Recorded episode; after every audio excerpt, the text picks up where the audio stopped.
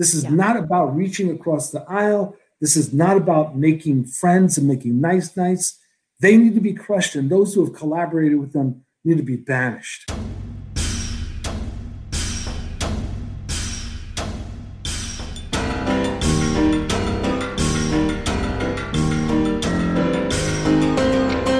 Hello, everybody. Welcome back to another episode of the Bitchuation Room podcast live.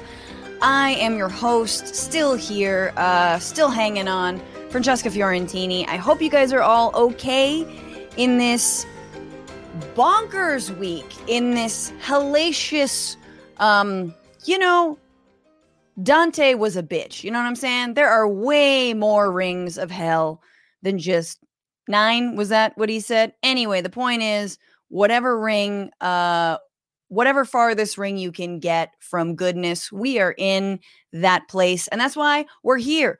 We are here to hold one another, to make one another laugh, to make one another think, to do some good left analysis and to get in some corny dad jokes. Like everybody here, I've I've had like every emotion this week. There's been elation, fear, rage, um, guilt, arousal, solitude, despair, hope. We might have a second impeachment on our hands. Um, this is the deadliest week for COVID. Uh, and I'm sure we all have loved ones who are being impacted. I know I do. Um, that's why we're here. And we have such a good show for you today. Uh, writer and organizer Bill Fletcher Jr. is here. Uh, if you haven't had a chance to read his work or don't know who he is, you're in for a treat. It's going to get good. And of course, uh, Nato Green is here, and I will bring him in, in in just a moment. But before I do, please click the like button if you're on YouTube. Click the like button or the share button or the heart button or the I don't know the little like link uh Zelda tokens on Twitch. Is that a thing? Um and and let people know about this stream let people know that we're live um, also if you're listening as a podcast hey give this podcast five stars that is so wonderful helps people discover the show and i read every single review they've been lovely thank you uh, also the Bitchuation Room has a Patreon, you guys. That's right. Popping MPs on the Patreon, patreon.com slash bitchuation Room. You guys have really answered the call. 48 people, nearly 50 people have become patrons in just a week. And I'm so happy we have a goal on there. I think we can meet that goal. We're trying to make this show sustainable uh, for the people who work on it. Again, we are a small team trying to grow, trying to make this easier so we can have more bonus content like Wednesday's uh, emergency uh, bonus content with Matt Lieb and myself, uh, which was quite fun. Um, and I did not put that out as a podcast for all you listeners. I apologize because the audio was kind of effed and you all deserve better. Um, but if you want to check that out, definitely do. It's on the YouTube uh, platform slash Franny Fio. But thank you to all those Patreon subscribers, patrons. That's what they are. Uh, I'm gonna just give a big shout out to everyone who has become a patron at ten dollars or more, being part of that Franny pack.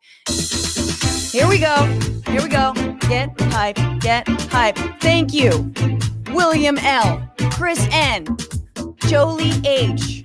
Ed M, Trash Buddha, Little M, Peter H, John L, Eric D, OCMC, Open Minded Male, Shelly M, Todd R, Frederick B, Luke W. Here we go. Kevin O. I feel like I'm getting a, a bachelorette party started or like a like some bad bat mitzvah. Kevin O, Mike F, Jesus G, Don V, Chucky P, Nicole D, Greg G. Thank you so, so much for being patrons. We love you. I wasn't to stop the music then, but woo, oh, I got excited. I got excited playing all that music. Um, I also wanted to say that I'm going to be skipping what I am personally bitching about today because I want to get to this interview with Bill Fletcher Jr. and I want to talk to Nato about everything we saw this week.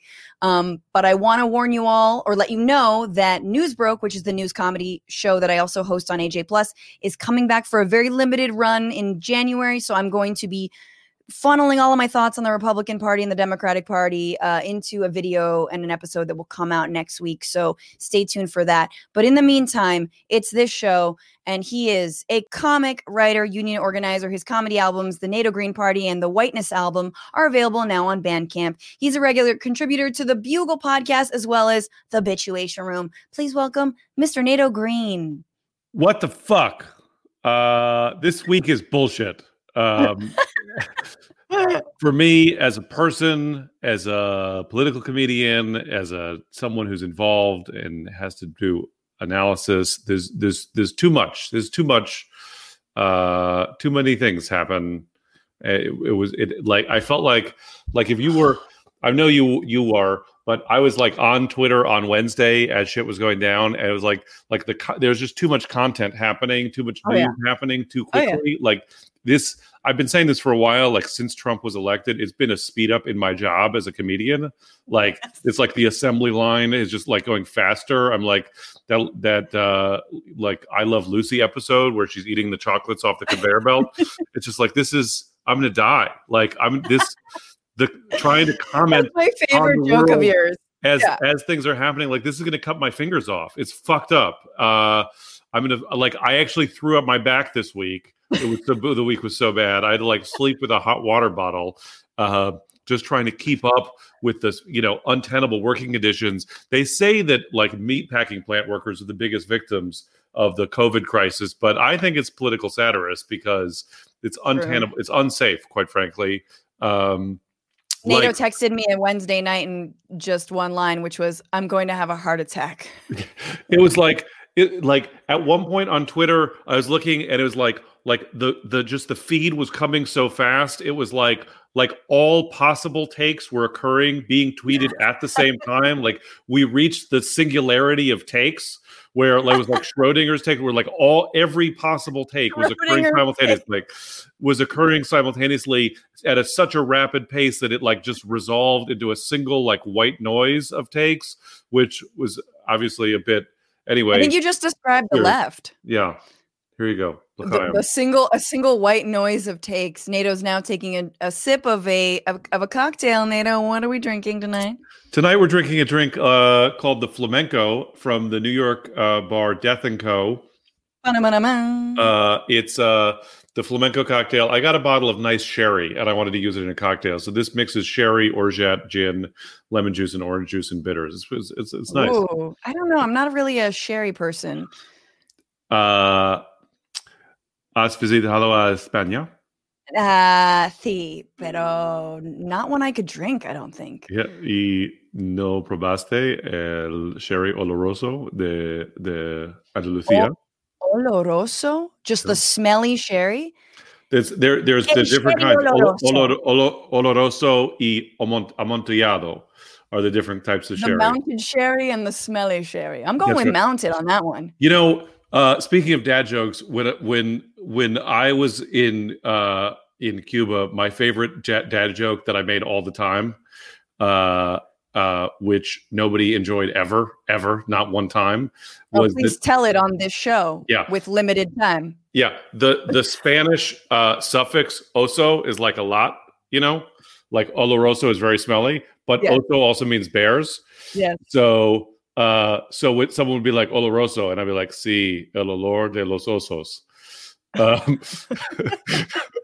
yes, smells like bears, definitely. and people are like, "What are you talking about?" That type of wordplay does not track in Spanish comedy. No, it definitely doesn't. In Cuba. Um, I mean, I feel like the Spanish might be into that one. Yeah. Um, you know, no disrespect to Hilaria and toda su familia. Um, uh, how do you say in your language cucumber? cucumber. she said she said cucumber, right? Uh, ¿Cómo se dice pepino? Uh, yeah. Um, all right, we're not talking about Hilaria, even though we really could and should do a bonus episode all on that because I'm not done with that storyline. But we are getting into this week, this week that somehow we still can't get out of, as someone said last in on Wednesday, the 37th day of December is when it all went down, December 2020, because it seems like we can't leave 2020. This is the week where.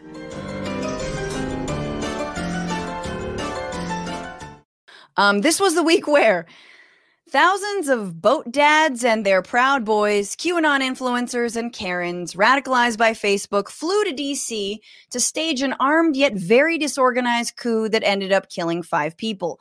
It was a day that resembled the episode of Game of Thrones, The Long Night, only if the Night's Watch were actually helping the zombies get beyond the wall. Uh, what are they called? Not zombies. The um, White oh yeah, Walkers. the, yeah, the white privilege walkers. Yeah. Uh, Um, and yet, even with the assists of the president and his advisors, some Capitol Police, former military, and current elected officials within the mob itself, the attempted revolution was unsuccessful. And yeesh, there is nothing more embarrassing for an American empire in decline than a f- than failing at a coup inside our own country. Like it just feels like the world is looking at us like super judgy and disappointed, and we're like, oh my god, this never happens. I swear. Just give me another chance, and we might get one. Um, you know, you you mentioned the White Walkers, and I and I and it, what it brings to mind is that the the mob that attacked the Capitol is also like the White Walkers in the sense that both of them have difficult. Uh, uh, both of them resort to violence because they're not good at talking about their feelings. um, uh, Can you imagine? We just said it. We should really. I mean, I feel like some people are trying to just psychoanalyze them. Like what the White Walkers in Game of Thrones really needed were just someone to sit down, lay them down on a couch, yeah, and let like them talk about their dad. seven thousand New York Times reporters going to sit in the White Walkers diner to in the middle of nowhere in the in the in the above north of the wall to talk about the opioid crisis in the White Walker community North of the wall. north of the wall. Uh, so uh, yeah, I mean, what a god damn it! I have to say though, Mm. um i'm i'm glad wednesday happened i'm relieved in some ways because like for four years you know uh uh the left people of color um jews uh have been like sounding the alarm about like man this looks a lot like fascism they could really like do something you know they they're good they could really try to overthrow the government and impose fascism and that kind of thing and uh and you know and so it's like it uh it- I'm glad it happened, partly so that like now you know the masks are off, and it's going to be harder to just go back to like Joe Manchin, like in the spirit of bipartisanship, let's all move forward and whatever. But also like you know, I don't want to feel like I put Signal on my phone for no reason. Um, True, you know, true. like that I that I like Im- adopted all these security protocols in case of fascism, and then just like all you know, all dressed up and nowhere to nowhere to coup. You know what I mean? Um, All dressed up. And- what I- and then also like uh um the the the the people who did it are you know a lot of people are scared about fascism i'm scared i'm not that scared about them succeeding and here's my rule of thumb francesca Mhm. is uh is ask a salvadoran um it's so important to have salvadoran friends because uh like people are always like this seems really bad. It seems like the government is about to murder everybody. And like this is I have I have Salvadoran friends, and this is my rule of thumb: is like don't get scared until the Salvadorans are scared, um, because they have seen the worst violence this this country has to deal. Uh, and then also, um, the people who attacked the Capitol are white supremacists, and you know, supreme is in the name, and it is hard watching the f- footage of them to figure out wh- what they are supreme at, uh, because you know somebody got trampled to death while literally holding a flag that said "Don't tread on me." Uh, like you saw, except for I mean, there was the one the one guy, the Q shaman guy, you know, from Arizona, Yep. um, with the with the fuzzy hat that people saw and all the Nordic stuff. Like uh, that guy at least had abs. You know what I'm saying? So like, arguably, like like if he said, you know, to me, like I am the that he was the master race, I'd be like, well, compared to me, yes, clearly, like, but obviously, like you have abs, but um, but you know, like they're not they they they were. It's a pretty disappointing version of supremacy, is what I'm trying to say. It's a bit of a letdown. Oh yeah, no shit. Uh yes, indeed. You would expect that once they got there they would actually like have had been able to coordinate a plan. Look, I don't believe in their tactics. I don't believe in that kind of violence, but if the left were in the same situation, I feel like we would have been able to make some demands. You know what I mean? Right. Like I'm just saying, they weren't as organized as maybe you know, uh, I dream to be one day. But um, it, well, it wasn't just it just felt like like bring your nazi to work day you know what i mean like uh, every every republican senator and republican lawmaker was paired with a nazi it was like the right. uh the upside down like, version it was like or a not big really. brother big sister program it oh, was like sure. the time the time once i brought my kids to a to a comedy club because they wanted to watch me perform oh god yeah and i let them go on stage before the audience came in and i was like okay here's a microphone you're on stage what do you want to do and they like didn't they, and they just got there and stood on stage and looked around and were, like, uh, we didn't think this far ahead. You know what I mean? so then they just like sang the Frozen soundtrack and called it a day. Like that's it felt like that, but also with murder. So it's a very very confusing. Um, I like that. I think you should add that to your to your uh, bits bits. Yeah, to your set. My shtick, list. as people your call shtick? it. Yeah. I haven't done stand up in so long. Mind you, I just want to move on. This was the same time, at the same time, the same day that lawmakers were trying to stage a parliamentary coup and prevent the certification of electoral college votes, despite it finally being certified in the middle of the night, basically. 127 Republican lawmakers voted to overturn the electoral college results, including senators like Ted Cruz and Josh Hawley, who are clearly auditioning for America's Next Top MAGA. And I got to say, sedition aside, watching Ted Cruz squish his titties together to try and get the MAGA vote is both disgusting and incredibly entertaining. uh, yes, uh, I, I, don't. I don't like to. Uh, I don't like to make fun of how people look generally, sure. but I will say that whenever I look at Ted Cruz, he does look like like in at the end of Raiders of the Lost Ark where they open the ark and everyone's face melts. He his face always looks like the first second when people realize that their face is melting. Um, like before it's fully melted, but like the big, just the very beginning of the melting process. Um, yeah, you get from Ted Cruz down to McConnell. Is like this is like the one after McConnell. Like definitely is losing the skin from right underneath his eye. You know, like that's where it starts to melt.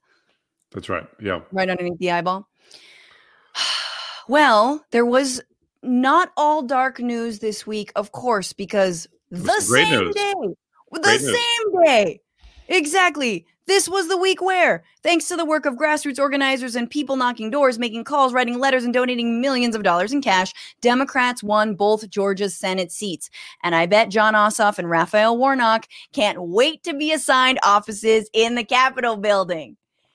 You know, uh, on second thought, um, let's just like wait to move you know you know telecommuting is good.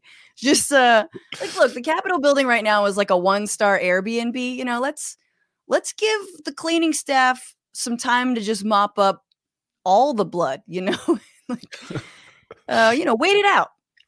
Um i think i mean uh, you know Ossoff i'm less excited about. Ossoff feels like you know the first major election one like there's been this whole proliferation of like like 30 something white guy like Obama impersonators.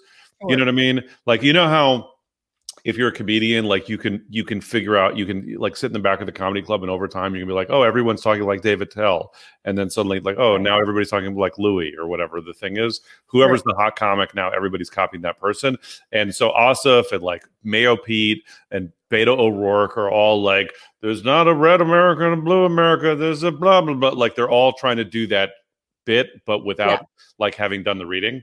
Um, Warnock is like, you know, uh, the the guy from the same church as Martin Luther King uh, becoming the senator. Like sometimes, and I'll be interested to hear what what Bill Fletcher has to say about this. But there's people are like, um, you know, they're it's people are always trying to understand like how do we locate ourselves in history? Like has there or has there not been racial progress?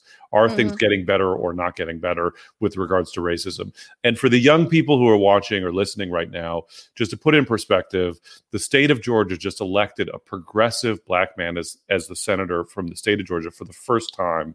And when i was younger when i was a kid there was a movie called soul man that was made and it was about a rich guy who got into Harvard and his dad told him to pay his own way. And so his solution was to put on blackface and steal a scholarship des- des- uh, for actual black people in order to get into Harvard because that was the only possible way he could think of to pay Harvard tuition. My Uh, God. And the We arc of why we're so poisoned. Holy and the and the arc of the movie is that he discovers that it was wrong to wear blackface, but at no point does anyone acknowledge that it was also wrong to steal a scholarship from someone who it was for. Uh, and that it's not that and that movie was made and people paid American dollars to see it in the theater.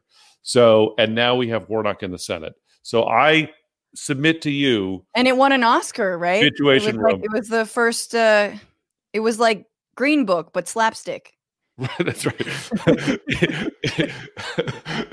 it won a BAFTA award. Um, so I just you submit that we are getting better. I submit to you that there are signs of progress. Hell yeah. Soul Man is ah. That movie could not be made today.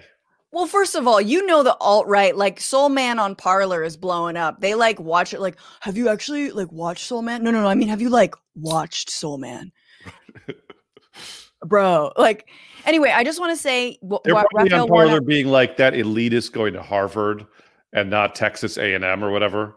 right? Um, I just want to pour one out for David Perdue and Kelly Loeffler. Um, they will spend the rest of their days outsourcing American jobs to the lowest bidder and being married to the owner of the New York Stock Exchange. So life isn't fair. And, um, you know, some of us will face consequences, just not them. Um, also, Raphael Warnock is just the 11th African American senator ever in our democracy.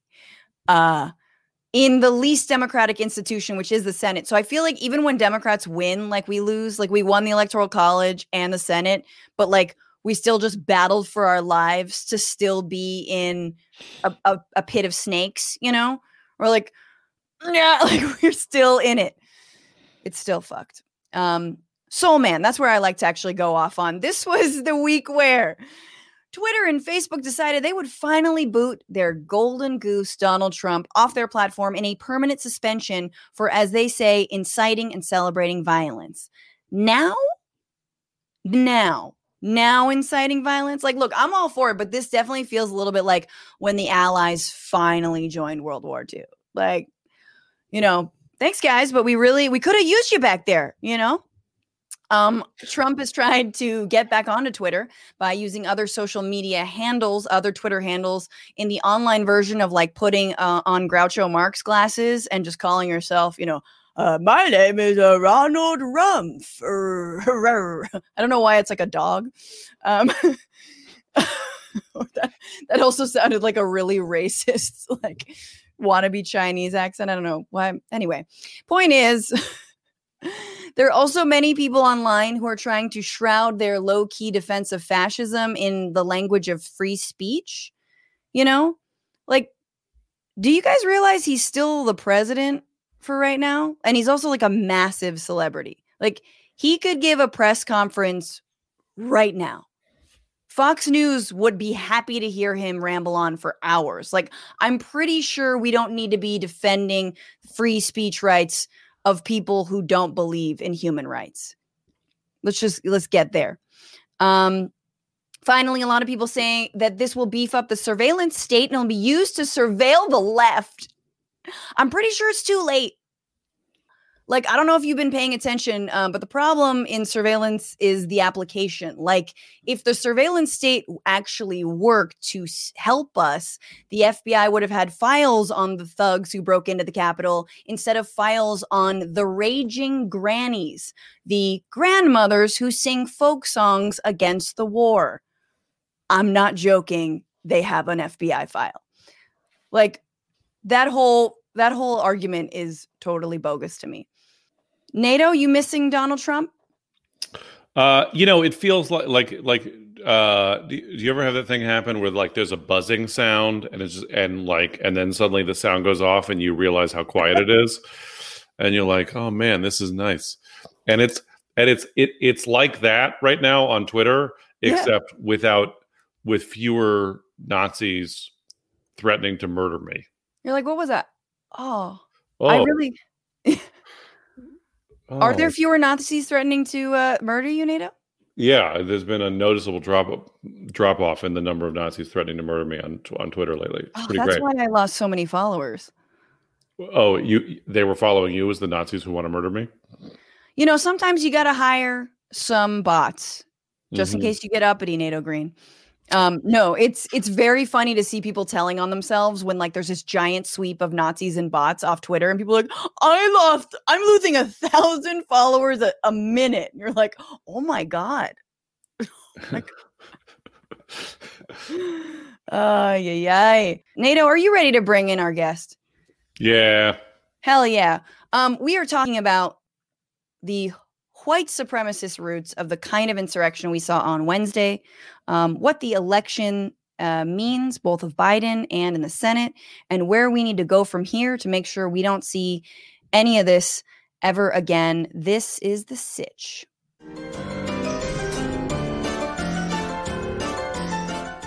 And joining us, he is a racial justice labor and international activist who is a former president of TransAfrica Forum, senior scholar with the Institute for Policy Studies, and an editorial board member of blackcommentator.com. His books, They Are Bankrupting Us, and, and 20 Other Myths About Unions and Solidarity Divided, are out now. Please welcome Bill Fletcher Jr. Glad to be on. Thank you very much. Thank you. great. You. Yeah. I know you're up a little bit past your uh your your pundit time. Uh, you're not a pundit, but you know what I mean. You're Yeah. up past. Well, so no, thank it's, you it's for more that, hanging. that at a certain time I start turning on the TV and I just like click off everything else. So, We're cutting into your binge watching. well, exactly. and so I've been trying to, you know, my uh, Breaking Bad, which I, I never saw the entire series. And so I'm watching it. You know, I'm beginning to think that meth might not be all good. I think that's one of the conclusions of the show. It's intense. It's intense. But anyway, look, I, I, I don't want to derail the discussion. I should No. I should I should disclose to everybody so for people should know that Bill and I have been friends for probably 20 years. That's Um, right. Bill has is is one of uh, uh, one of my uh, political mentors in my life. And when I was in my twenties, I would Bill was working at the AFL-CIO, and I would so if you if you like things that I say, you can give Bill some credit. There are actually tracks on my last album that are inspired by conversations that I had with Bill, and. Uh, and if there are things that you don't like, don't blame him. But when I was in my 20s, I would call Bill at the AFL-CIO. For, I would like be like like I was working as a messenger, and I would be driving trucks around, and I would call Bill from payphones with like, so you know, I'd call Bill up and be like, Bill, you know, what do you think about uh, you know Mao's essay "Combat Liberalism"? And he would Mhm. at the AFL-CIO take my call and have a discussion God. about like Marxist Leninist Mao Zedong thought from a That's right. payphone. He had The person reason waiting to for the that. payphone, Yeah. the person waiting for the Uh, payphone was like, Somebody was like, "Yo, I gotta order a pizza." So, uh, sat down, like was Yeah. getting all fucking woke, just it's sitting been there. great. It really has been great. And uh, I actually remember when I first met you, it was at an AFL-CIO convention, and we were talking about the work that you were doing. And it's been it's been a good relationship. And all the dick jokes he was crafting. Well, Um, at that point, he was he was very serious. I mean, like really serious. And I don't I, I don't remember him like smiling much when when we first met. So when you made this move into comedy, not only am I proud of you, I was like kind of stunned. Well, here's the thing about stand up is that you don't actually have to smile, your audience does. So Nato is able to continue what you remember of him, but it's the audience that is laughing and smiling. it, Touche. turned, it turned out that I had to become a comedian to learn how to smile. What does that tell you? Hey, I hear you. It's well, it's been a hard week to smile. Hey, how's that for a transition? Good Um, segue, bro.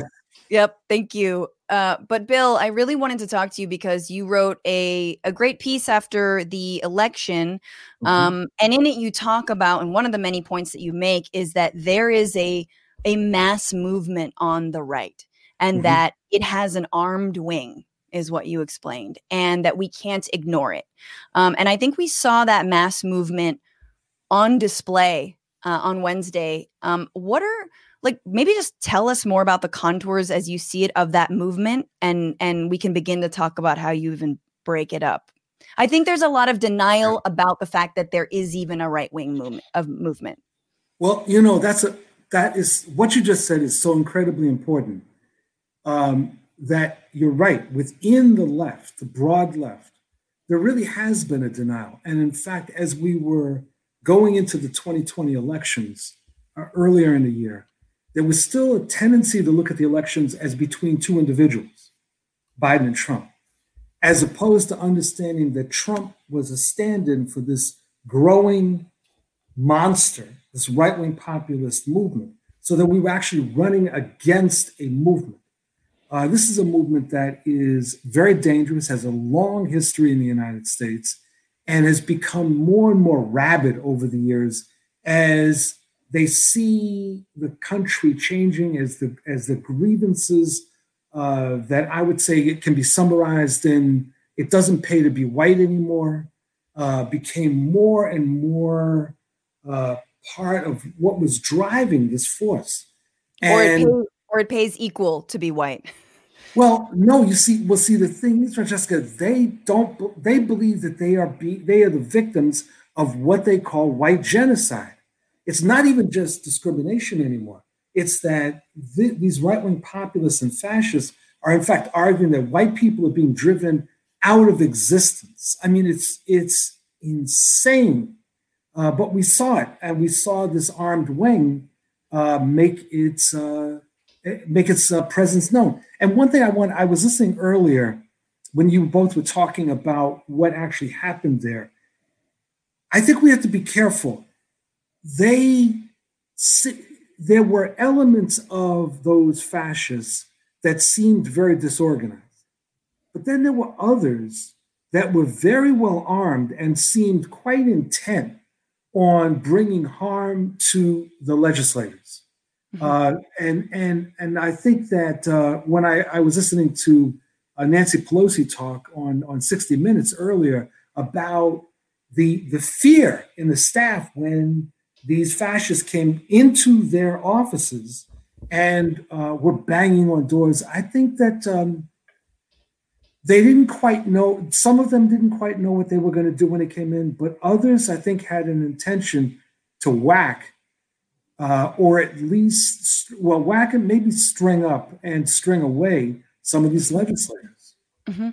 Do you, it, it, it's it's been hard to like. I mean, the whole time, you know, to process the last four years because, um, and and the last week is sort of a, a, a high watermark of that experience where it's like there's tremendous suffering and consequence and horror that's that is resulting from the politics of Trumpism.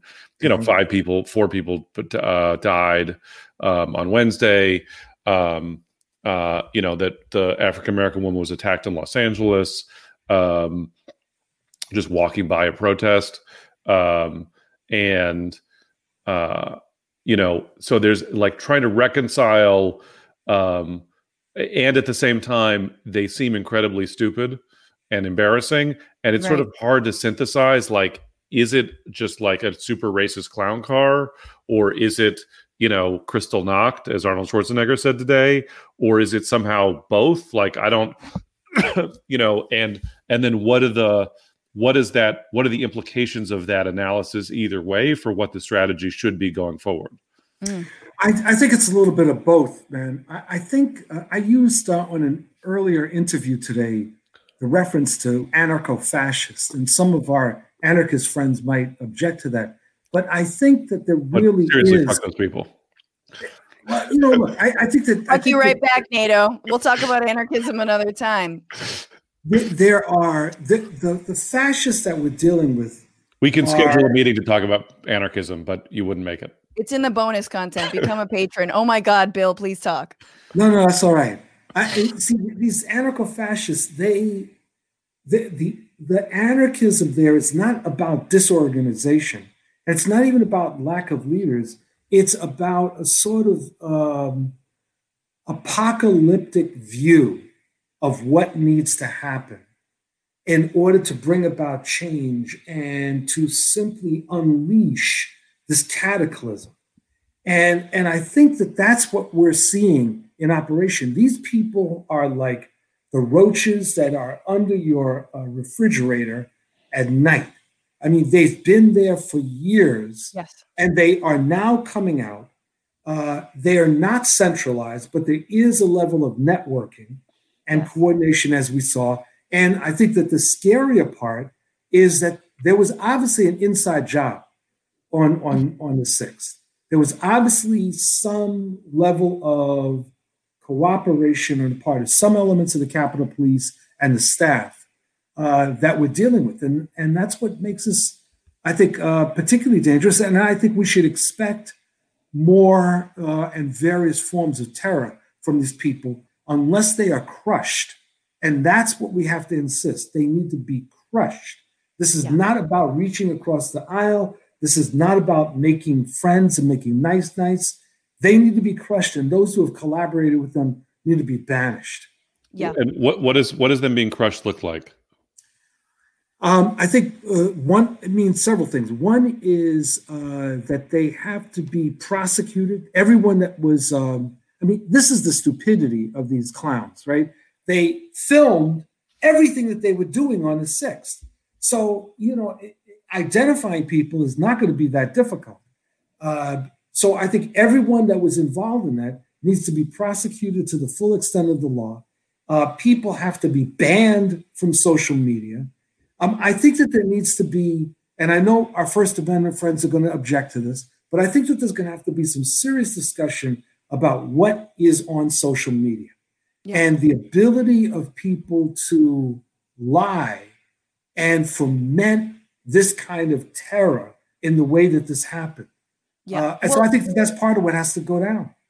I think that's a really good point, and it's a it's a whole separate conversation. But I do just want to mention that we have an understand we have a, a, misunderstanding of the internet. Uh, we think that the internet is is just like we think that our government is a democracy, just that like we think the state is um, is neutral.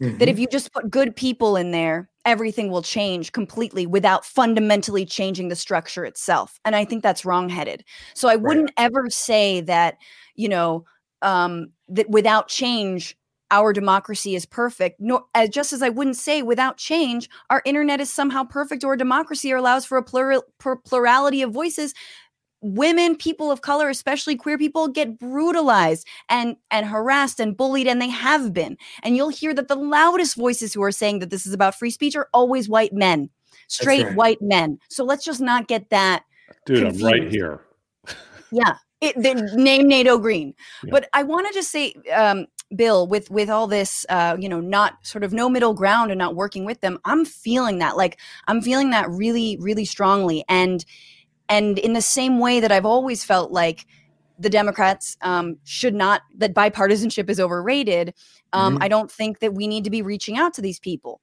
But what, what you're seeing is there's a certain narrative right now that uh, these people were the working class.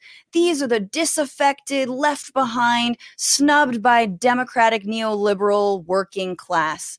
Um, even though there was a tech CEO, a son of a Brooklyn judge, a indie rocker, a like, uh, you know, uh, an elected official, like even though they're they definitely weren't working class, but there is such a an um, a drive to try and empathize with with Trumpism as oh this is the working class that we've forgotten. What's your response to that, even as it comes from the left? I think it's a misanalysis um, that whether you're looking at the uh, Tea Party or you look at Trump's base, um, it's not the poor, it's not the white poor. It tends to be, in both cases, more people that are middle income who are feeling crushed by both the poor and the rich, who are fearing what will happen as opposed to experiencing the collapse.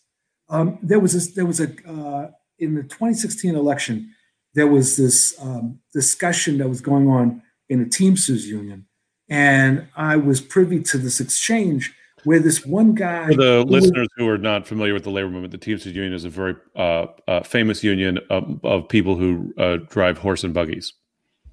Uh, right, and and in this case, uh, was some people from the railroad industry, and and this one guy writes to his leader, um, "I'm not going to be voting uh, for Hillary Clinton. I'm going to be voting for Trump um, because I'm voting for the future of my son." Now, this was not a poor, impoverished white worker. This was not someone who was unemployed. This is someone who was making a very decent income. And he was deciding he was going to vote for his son's future on my back. That's what he was saying. And that's what we have to understand that, that this, and this is one of the reasons that I think that this whole idea about Trump as a spokesperson for the white worker is completely missing what the reality is out there. Yeah. Can I, uh, the, you know, one of the things that we've talked about um, on, on the show is that like, as the, the sort of right wing, the, you know, of like the, the white base of the Republican party has shrunk, they've come to terms with the fact that they have no path to an electoral majority and the only way they can win is by cheating and installing a sort of permanent apartheid. And mm-hmm. just play out that analogy um, and you know based on your life and work are there lessons that you think are relevant to this moment from uh, south africa well let me put it in reverse the thing in south africa is the demographics uh, that you were starting with a black majority country where there was a settler colony imposed upon it that numerically was never matching the uh, African population. So I think people have to always keep that in mind. But I think that what you're saying is, is very important, Nato, that the vision of these right wing populists is actually a neo apartheid system. That's what they're looking for here. And, and one of the reasons that we should pay attention to this is that although the right wing populists, including the fascists, um, have uh, uh, are white supremacists, there's different variations among them, and so some of them are actually willing to accommodate people of color, at least some people of color. They're willing to make uh, and offer uh, many Latinos and Latinas a space at the table to declare them to be white as long as those Latinos and Latinas accept subordination to the white republic. Mm. They're willing to accept some African Americans as long as those African Americans, again, accept subordination to the white republic. And, and so, one of the things that was central in South Africa was a politics of anti racism. And that's one of the things that we have to understand in the United States. We're not going to be able to defeat the right wing populists by simply appealing to the economic interests of the base. We're going to have to both have a critique of neoliberal economics, a, a, critique of what's happening to most working people in this country, but at the same time be very clear, absolutely clear about the racial dynamics of what's going on, that there is a racial differential that yeah. needs to be taken on and destroyed. Yeah.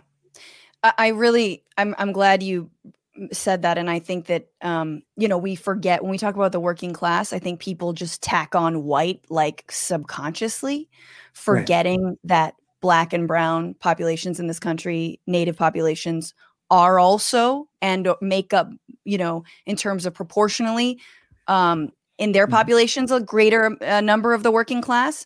So we forget that, you know, working class. Um, I want to ask you about like driving a wedge you know so my max Elbaum who's been on the show and and you know your comrade and our comrade he talks a lot about driving the wedge in the elites mm-hmm. and driving the wedge between in democrats driving i think right now it's a good time to drive a wedge between moderate republicans and you know mm-hmm. ted cruz and his facial hair uh, so you, you, you probably like t- today uh, uh, Citibank announced they were going to stop making political contributions to Republicans because of who supported challenging the vote. Mm-hmm.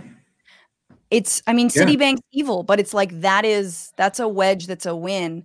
My question is, how do you drive a wedge in white people? How do you drive a, a wedge in whiteness? And then say that three times fast, but like they're so good at tricking actual like working class or middle class people into voting for billionaire tax breaks that never benefit them.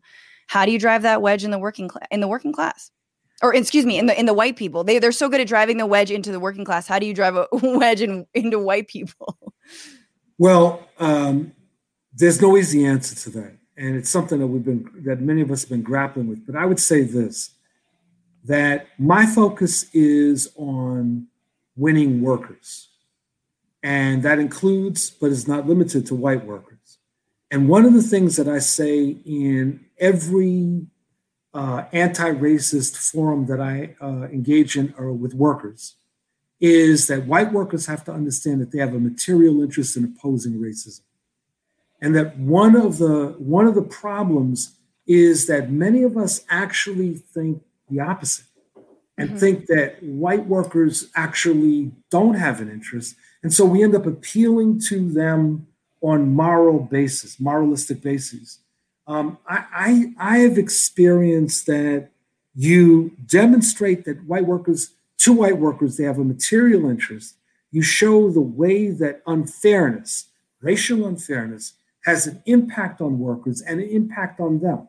I, just I'll give you an example that I always cite. I used to be a shipyard worker, a welder, and uh, where I worked, there on third shift, 11 p.m. to 7 a.m., um, there was a, uh, uh, a habit that had existed for years, and the habit was after you did your work, you could go to sleep.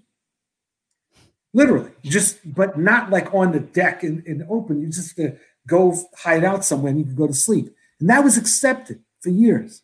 One day, the company decided to change that rule, that behavior. And what did they do? They came in one night and they fired several African American and Puerto Rican workers, no white workers. And they understood, and it was it was it was brilliant. It was a brilliant move on their part because the leadership of the union was very backward. And they knew that the leadership of the union was going to look at this as only a problem of these Black and Puerto Rican workers, as opposed to understanding what the company was trying to do. They were changing a behavior by racializing it, and they moved forward. Now, fortunately, there were a group of us that fought this successfully. Mm-hmm. But that's my point that to the extent that the white workers saw that as that's only a problem for the, the African Americans and Puerto Ricans, well, it was going to be hard to win them to yeah. the extent that they then understood wait a minute this is not just like them this is all of us. It's it's opening people's eyes through practice and then hopefully getting to a point where you can actually engage in education. And that's a lot of what i'm doing these days doing educationals and unions i think it's so clear with georgia. I mean there was this you know, the like black voters save Georgia. I mean, save the country. Black voters in Georgia save the country. Black and and mm-hmm. Latinx voters save the country. And without sounding without that being paternalistic or condescending, I think that's very true. Mm-hmm. Um, especially when you look at something like a two thousand dollar, you know, stimulus check to every every American making under right. seventy five thousand, whatever. Like that is huge. That can be the difference between you mm-hmm. surviving and not. It's not enough. There needs to be so much more um, that needs to happen. I think the anti racist point is super interesting and important. I feel like Democrats for too long have been into multiracial democracy, and mm-hmm. multiracial democracy and is not the same as anti-racist democracy. Right. So how does that yeah, I mean, pick up from there, Nato. Or yeah, I was. Just, I mean, just like the how do you navigate sort of the difference between like a, a genuine anti-racist politics and sort of what is the superficial politics of representation? Um, I I think that the genuine anti-racist politics is also class politics. It's it's about power. It's about shifting the real balance in this country it's not just about representation, as important as representation is. But representation is insufficient because you can have, as this planet is demonstrating, a refined capitalism, which is quite multiracial, but is very repressive, if not authoritarian.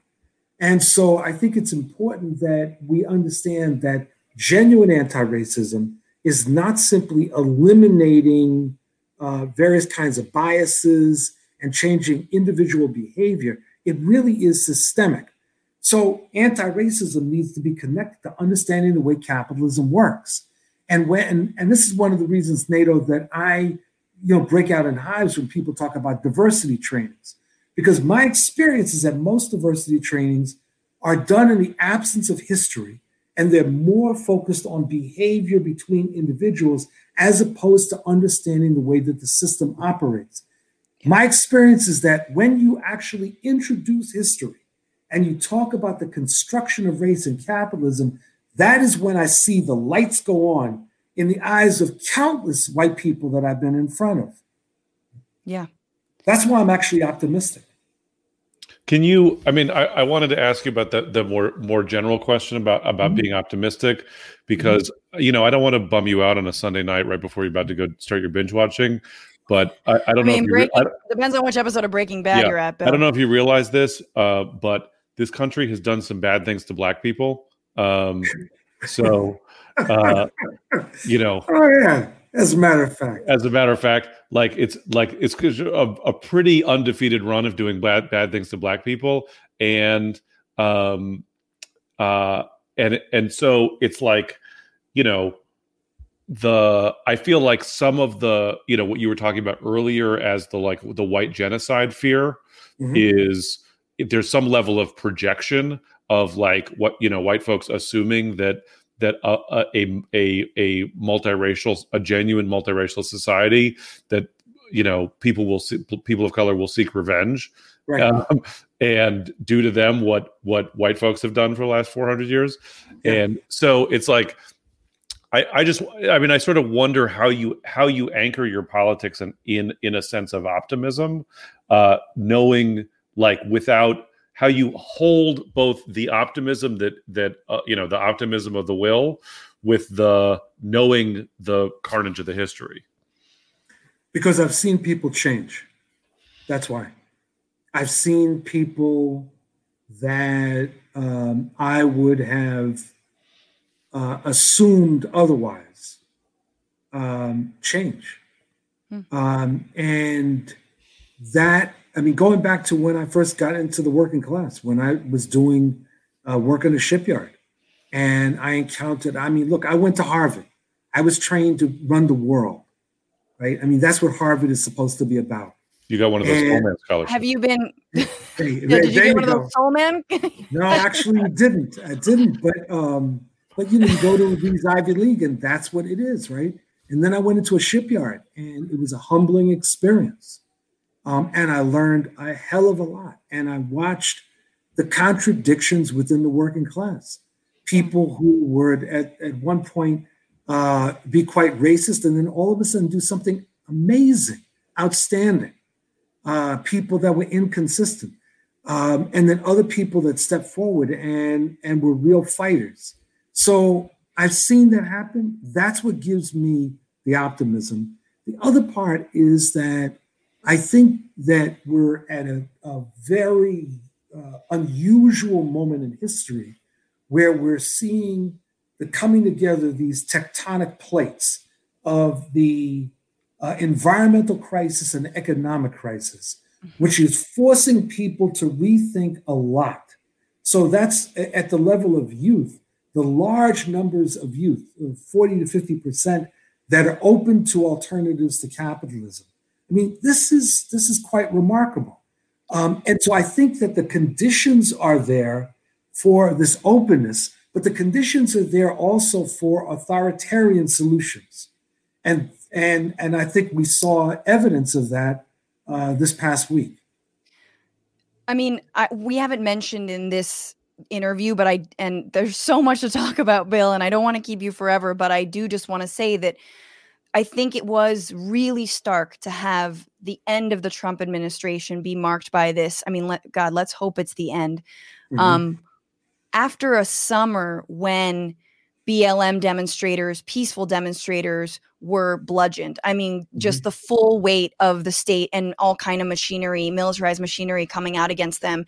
And um and and yet this is that was a movement. That movement's not going away. There is a countervailing force, um, and there is a, a, possibility to actually make some of that anti-racist, um, you know, well wishes and mm-hmm. uh, changing our Amazon poem pages into real policy. Um, I'm wondering where you stand on that, just concretely, like in the next four years under Biden. I know you're not you're a you're a broader thinker than that, but mm-hmm. but maybe making it more concrete. Like, where do you see the biggest openings when it comes to um, reform of the criminal justice system or policing? I'll put it Is like it this. possible to get to dictatorship of the proletariat by Thanksgiving? uh, unlikely, but it's all it's all possible, right? Um, well, let me put let me answer you in this way. I think that the Green New Deal is what needs to be priority number one. Um, and that we need to push the uh, the Biden Harris administration uh, intensely because the Green New Deal is not just about the environment; it's about economic redevelopment. Yeah, it's about jobs. It's about equity. Um, it is about a number of things, and we are in a planetary catastrophe, and we need to really push on this.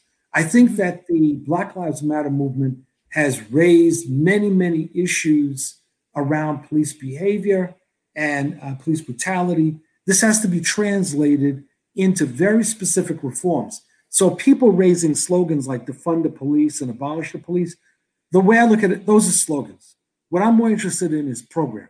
What's the actual program for demilitarizing the police, yes. for rethinking policing, uh, for reallocating resources?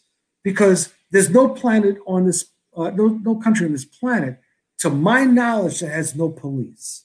Hmm. So the question then is, what do we want from policing? What do we want from criminal justice? Uh, you know, I'm sort of uh, a Richard Pryorist. Um, you know, as he said in Live in the Sunset Strip, uh, yeah, well, there's reasons that there's jails, and there's some people that need to be locked up, and I think that we saw a lot of them this past Wednesday. Oh shit! So you subscribe to Marxist Leninist Richard Pryor's thought? That, yeah, more or less. I have one final question. Please. Which well, I mean, and Nato, if you have one final question as well, but my my thoughts are, um, we're already seeing it the left um, and Democrats, despite the squad growing, um, Representative Cori Bush, Representative Jamal Bowman, Mondaire mm-hmm. Jones, mm-hmm. like reasons to be excited. We're already seeing um, some of the left kind of tear itself apart, especially online. Yes. It's not a good place to be. Um, and with Biden, you know, as as I think many have agreed, it's a fragile coalition that voted him in. It's going to be a fragile moment for the left mm-hmm. in order to, mm-hmm. to to make some real gains. What are your thoughts on what the left needs to be doing in the next four? I mean, beyond the Green New Deal and like those things, but just like almost like life hack advice for leftists in the next four years and where we need to be focused and where we do not need to be focused? So there's a lot that happens online that is absolutely ridiculous, and it is um, it is representative of people that have no base, uh, that are doing very little, but are really interested in tearing others down. Um, I think what we have to be doing, the central thing is building organization. Mm. Um, so building organization is a critical thing. The in the absence of organization, we will get cream. So we need to build organization and we need to be thinking about how to fight for power. And when I'm talking about fighting for power, I don't mean uh, fighting for uh, the dictatorship of the proletariat, uh, Nato or of, of, of other forms of socialism. And we were so close. I mean, right now, we need to be fighting for what's called governing power. We need to be fighting to win control of states and cities. And, and that's what we that's where we can make some real breakthroughs. You know, I I, I was uh, a number of years ago. I was giving a talk in Texas, and so uh, you know, after I finished talking, people were one after another telling me about how bad the situation was in Texas. It was hopeless. So I listened to them, and then I uh, they said, "Well, what do you think?" And I said, "Okay, um, how do we take over Texas?" And they looked at me as if I was nuts. You know, I've been smoking something, and I said, "No." I said, "I'm serious. If the question that we're asking is not how do we take over Texas, then we should just like drink the Kool Aid and call it a day." Because we've got to be thinking in Texas what are the key cities? What are the key counties? What are the essential social movements? What counties do we not need? Who are the key opinion makers? I had a similar discussion a few weeks after, or right after the election, with some activists in Florida, and and really, you know, younger, really excited, and they said, "Bill, what should we do?" I said, "Figure out how to take over Florida." Mm-hmm. They said, "Yes," and I said, "That's exactly what we've got to do. We've got to develop strategies and figure out how do we build the necessary alliances." And see, this is one of the things, Francesca, that scares a lot of people on the left building alliances. Because when you build alliances, it gets murky. I'm involved right now in work around this cause involving uh, the Western Sahara. Northwest Africa is controlled by Spain. Most of it is occupied by Morocco, and the indigenous people are fighting for freedom. Mm-hmm. Well, this is one of the oddest things I've ever been in in my life because there's Republicans that are involved, wow. that are interested in this and and and and oppose the Moroccans. Well, there's friends of mine on the left that would never touch this issue because it's not pure.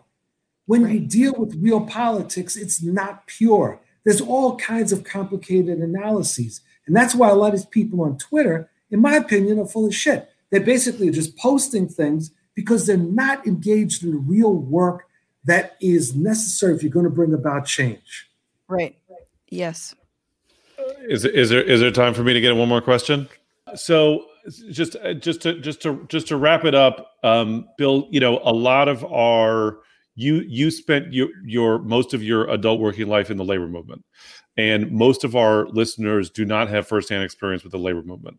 Mm-hmm. And um, one, uh, uh, one time you said to me that you told me a story about how when you were a teenager, you read the autobiography of Malcolm X and you said, and then I knew what I needed to do with my life.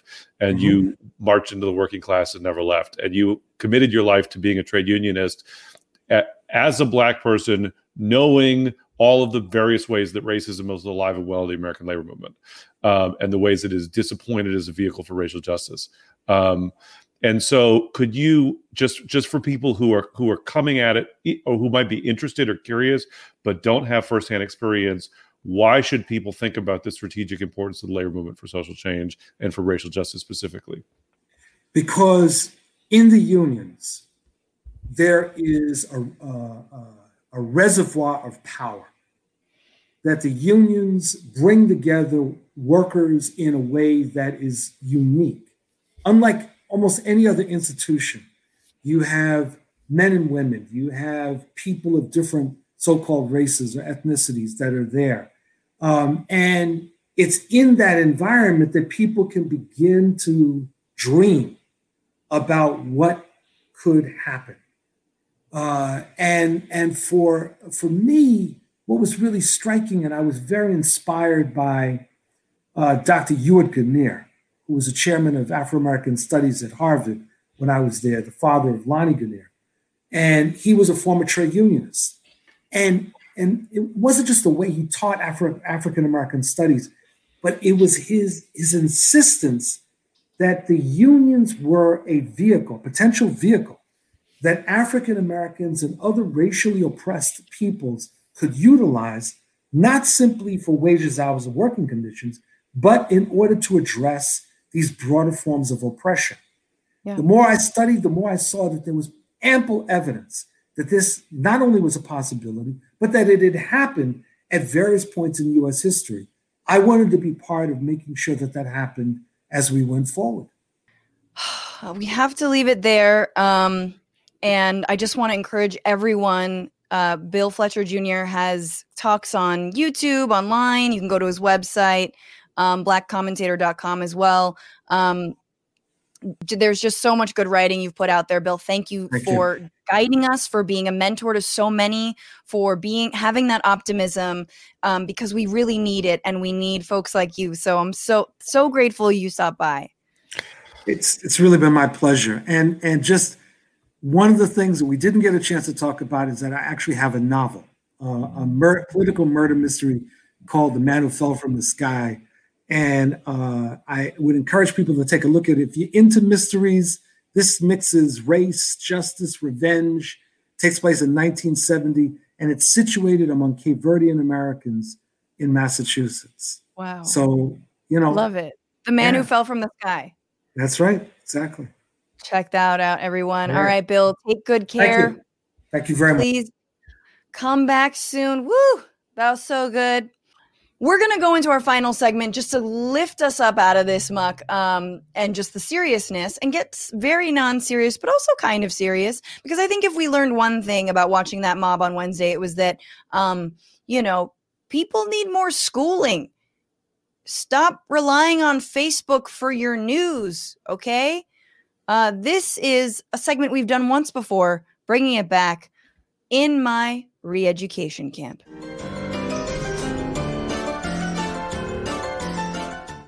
This is the segment that will get uh, me under fire from people like Lou Dobbs to be like, see, she advocates for violent socialism. And um, they're wrong because in my re-education camp, first of all, we did this once, and when I, last time I was like, people who like wring out their sponges completely and like knowing where stuff is in the fridge and all these like really light things.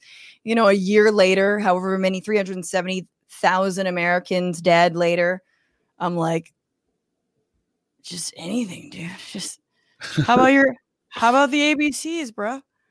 How about just Wear a mask. how about just wearing a how to put on a mask no but i i truly feel that one of the things we need to fight for is tuition free college and and like and we can start with state schools um and local schools and and um but like we need to start we need to start fucking somewhere people need to go to college people need to meet other people outside of their hometown and study critical race theory and economic theory. You know, get to know a Marxist professor, be radicalized, be politicized, march for a cause. Like, Get fingered in the a- quad. The whole thing. fi- get fingered, dude, that was in high school. But the point is, is that there's a reason why Republicans hate college. They hate it. They hate the intellectual elite. It's because an education leads to a greater understanding of democracy, and they fucking hate that. They don't want this country to be an actual democracy. We all need tuition free college. That's my re education camp. It's just a bunch of bell hooks books. Mm. Mm. All lowercase. What about you, Nato? Oh, um, uh, uh, I so I didn't. Um, I, uh, I didn't have enough time to prepare for this. Uh, here's my my re-education camp is fucking walking outside. Uh, just go for a walk in some trees, preferably. Uh, be like So it's like a little track. People just like walk outside. Just wa- just be able to walk outside in in, in trees. There's a there's a park near my house in San Francisco that has a loop, uh, a two mile loop uh, through the trees called the it's called the, a philosopher's walk, and like at different intervals, it's um, there's like plaques about uh, about like di different great philosophers through history, uh, uh, and like how they used going on walks to like have their biggest intellectual breakthroughs. So fucking go for a walk, man. Have an intellectual breakthrough. Have an intellectual like- breakthrough. maybe equality doesn't mean I'll have less. It means it'll be equal. Maybe I don't have less if other people have the same. Uh, I uh, yeah, like Brain recently- shrapnel, brain recently, like- shrapnel, brain like, shrapnel. like I'm home all day. I'm stuck in home. I'm like stressed out and like doom scrolling and freaking out and depressed. And then I like go for a walk. I'm like near a tree. I smell some mulch or whatever. It's like, oh man, things. There's a whole life cycle and a universe and ecosystem, and I really gotta. Also, to help with that, I just think everyone in my re-education camp should have a little bit of shrooms. Just a little bit. Not a lot of it, a little bit. You know, because then that mulch will start talking like, I love you. You know, it'll be great. uh, yeah, I'm not, I don't. You know, I'm not uh, like I'm personally not that interested in shrooms, but that's fine if if that's part of your re-education camp. I won't fight you on it. Oh, you won't. Not with all them shrooms. Yeah. Um, Nato Green, thank you so much for being here. Um, where Good can people you. find your work? Uh, hey everybody, check me out at Nato Green on Twitter, Mr. Nato Green on Instagram. Although these days it's mostly pictures of my food and drinking. Um, and my walks. Uh, uh, also, both of my albums are uh, the Nato Green Party and the Whiteness album are available wherever comedy can be streamed and downloaded. But the best place to get them is at Bandcamp because that's where I get the most money. So please do that. Thank you. Bye. Thank you so much, Nato, for being with us once again. Love you. Take good care of yourself and your drinks and your walks and your food. I love it. You need, yeah, if you want to just chill out, go on Nato's Instagram. It's pretty good. Ask him about his recipes. And thank you all for being here. Thank you for your super chats. Thank you for the new patrons who I assume have become patrons in this hour and change. Have you? Have you? Mm-hmm. You can do that at patreon.com slash bitchuation room. If you like this show, if you want more of this show, someone said that they wish this show was more than once a week. Maybe it will be in the future if we get more support and uh, we can make this more of a sustainable thing. Um, that would be great. And thank you so much to my producer, Becca Rufer, and to Dorsey Shaw and Kelly Carey on the other side of YouTube, making sure these clips get zipped up and are accessible and interesting and funny. Um, and finally, remember don't just bitch about it, be about it. Fight the power, fuck the patriarchy, and uh, always remember to have a good laugh despite how bad everything is. We're totally insane. They push me on and pace me.